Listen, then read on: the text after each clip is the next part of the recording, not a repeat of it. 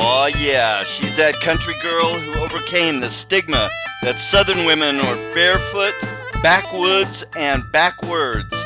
Now she's an articulate voice for conservative values and wisdom in America. Sitting on her front porch, sharing common sense, here's Marnie. Hi, welcome back to my front porch where we talk about common sense values in America. Today I want to talk about the U.S. Census. We're coming up on a census year in 2020, and there's a lot of people clamoring that the question of are you a U.S. citizen or not should not be asked on the form.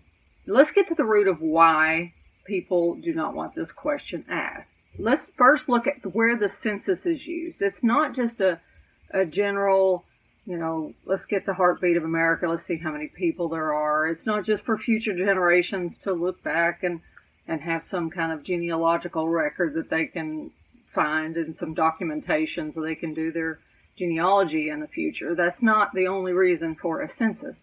A census really controls a lot when it comes to the way we are represented. The census goes into play when we choose our House of Representatives. In Congress, the Senate, there's 2 senators per state, and that's just a flat number, so there's 100 senators. But right now, the House of Representatives is capped at 435, okay? And that's just a number that since 1910 they've decided to cap it at that. And then how many U.S. representatives you get is based on the population of your states, which is based on the census count. So if you go back to the census count, and you say, we're not going to ask the question, are you a U.S. citizen? Okay, we've got immigrants flooding in to our country, legally and illegally. U.S. citizens only have a right to vote in our nation. And let's say that question is not asked.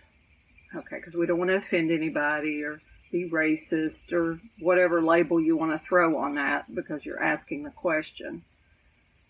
Now we don't know how many people are U.S. citizens or who are able to vote.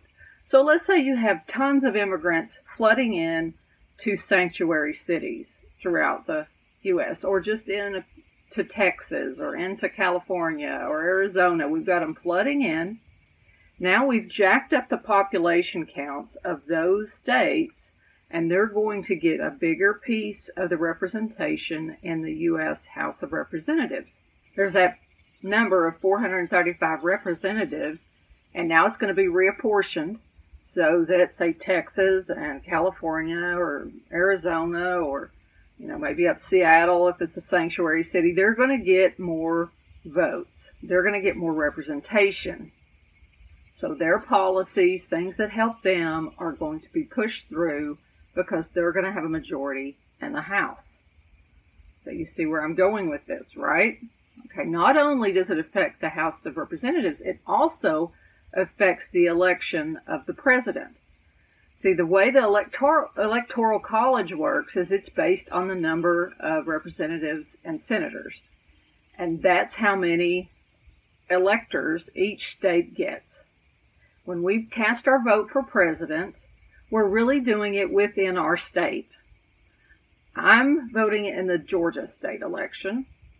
And you may be in Utah or California or Florida or wherever, and you're voting in your state's election. There's 51 elections going on side by side here.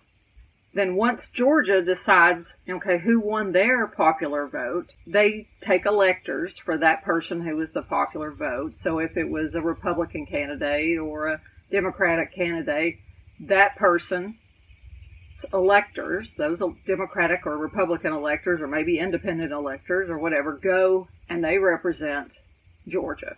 And then those votes go in to the big pot to decide, okay, who is the president?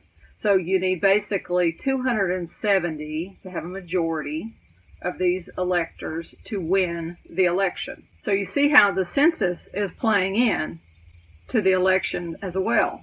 So if we go back to our scenario where you've got people who are immigrating, who are not citizens, and they're glomming into these states like Texas or California or Arizona or maybe up in Washington, And those states are going to get more electoral votes, and they're going to get more say in who the president is. That's the end game with not asking that question, are you a citizen or not? Now, people who are citizens, they're going to not going to have a problem answering that question. Some people might lie. It's true. But the fact is we don't know how many citizens we have to appropriate the representation if we don't ask the question. In my next episode, we're going to talk about the Electoral College specifically. Why do we need it? Or maybe we don't. What's the whole Electoral College about? We're going to talk about that. Y'all take care. God bless. Have a good one.